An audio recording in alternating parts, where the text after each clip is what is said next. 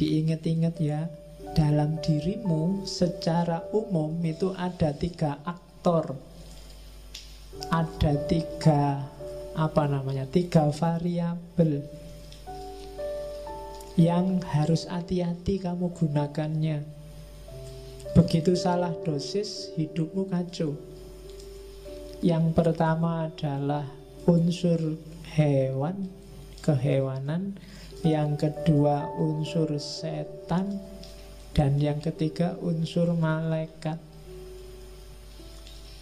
Tiga-tiganya penting. Kamu butuh unsur hewan.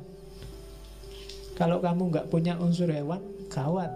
Kamu nggak punya ambisi, nggak punya cita-cita, kamu akan jadi orang yang pasif, nggak kreatif, mungkin kamu bisa nggak punya anak kalau nggak punya unsur kehewanan.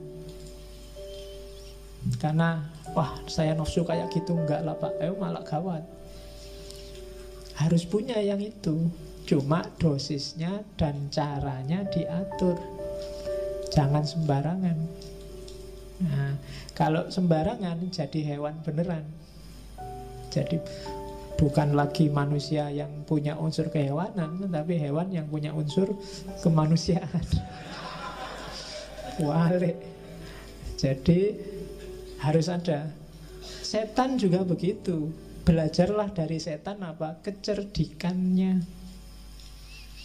Setan itu pinter, cerdik. Nggak gampang loh bisa bohongi orang, ngerayu orang, diplomasi itu perlu belajar dari setan. Ah ya kan? Lu kalau nggak cerdas luar biasa, nggak bisa jadi setan.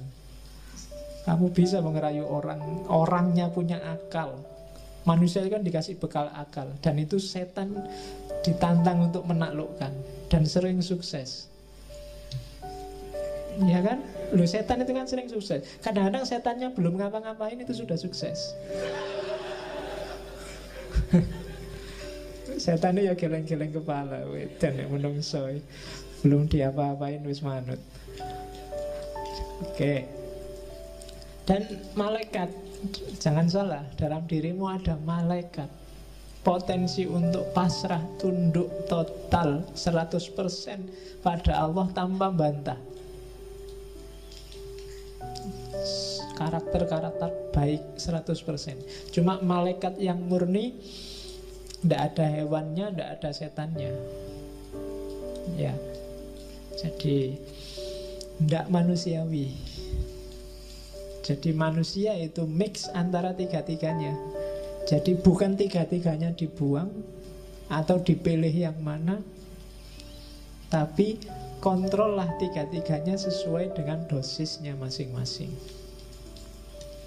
Kalian harus ngerti dosisnya, ngerti takarannya. Jangan berlebihan.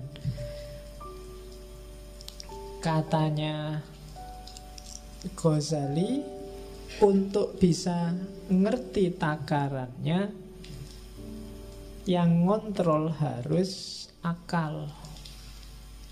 Kenapa harus akal? Gambarannya kayak kota katanya Ghazali. Jadi jiwa kita itu adalah kota besar. Rajanya Beda sama Farabi kemarin. Rajanya bukan akal, tapi hati. Kolep. Jadi katanya Ghazali enggak. Akal itu bukan rajanya, akal itu tunduk pada kolep. Suka dan tidak suka, kecenderungan batinmu.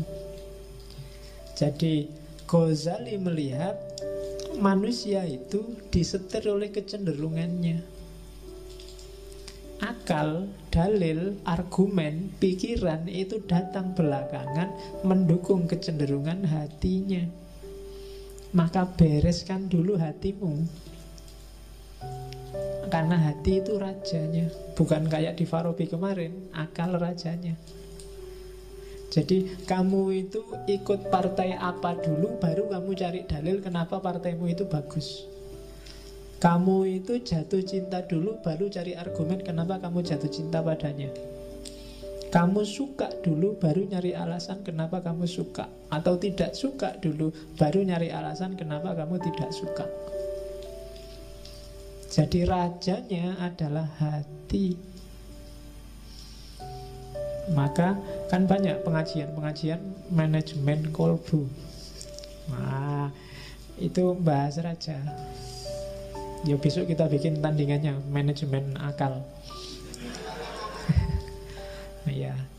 Jadi tugasnya akal apa? Akal panglima perang. Hati itu tugasnya ngasih nasihat, berfatwa. Sementara pekerjanya panglimanya di lapangan itu akal. Prajuritnya itu syahwat dan amarah. Jadi dua-duanya ya yang satu wali kotanya. Yang amarah itu polisinya kalau katanya Ghazali. Jadi dalam diri kita itu isinya polisi yang marah-marah, kemudian wali kota yang penuh ambisi, dan panglima yang punya kekuatan ngatur, serta raja yang mengendalikan. Begitu rajanya nggak beres, maka panglimanya juga disuruh ngatur untuk ke arah yang tidak beres. Syahwat akan jadi penguatnya karena dari situ muncul ambisi hasrat. Kemudian kekuatan amarah jadi pendorongnya.